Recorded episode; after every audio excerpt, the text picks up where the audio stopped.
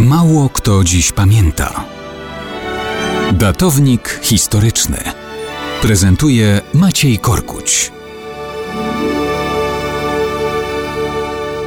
Trochę mało dzisiaj pamiętamy o rocznicy nocy listopadowej z 1831 roku. Niech atmosferę tych godzin w Warszawie przybliży nam naoczny świadek, jeden z żołnierzy Wojska Polskiego, Józef Patelski. Wspominał tak. Wchodząc w krakowskie przedmieście, w to serce życia Warszawy, wstępowaliśmy jak na pustynię, do ciemnego i głuchego grobu. Omdlewający z wysilenia głos naszego bębna podtrzymywaliśmy okrzykiem: Niech żyje wolność! Ale z zatarasowanych domów nikt nie wychodził.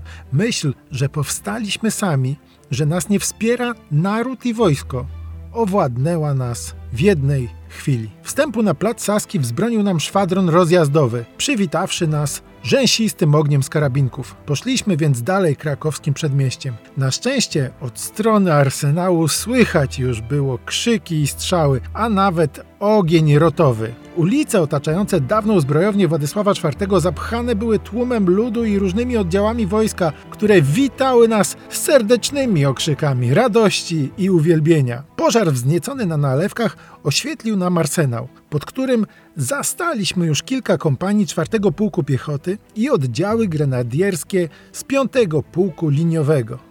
Oddziały te były najaktywniejsze. Wychwytywały żywcem rosyjskich generałów, zraniły Gressera, adiutanta wielkiego księcia, zapchały strażnice przy arsenale mnóstwem dostojnych jeńców rosyjskich i polskich. Ważono dębową bramę zbrojowni, a nie mogąc jej dać rady, wyłamano kraty w oknach.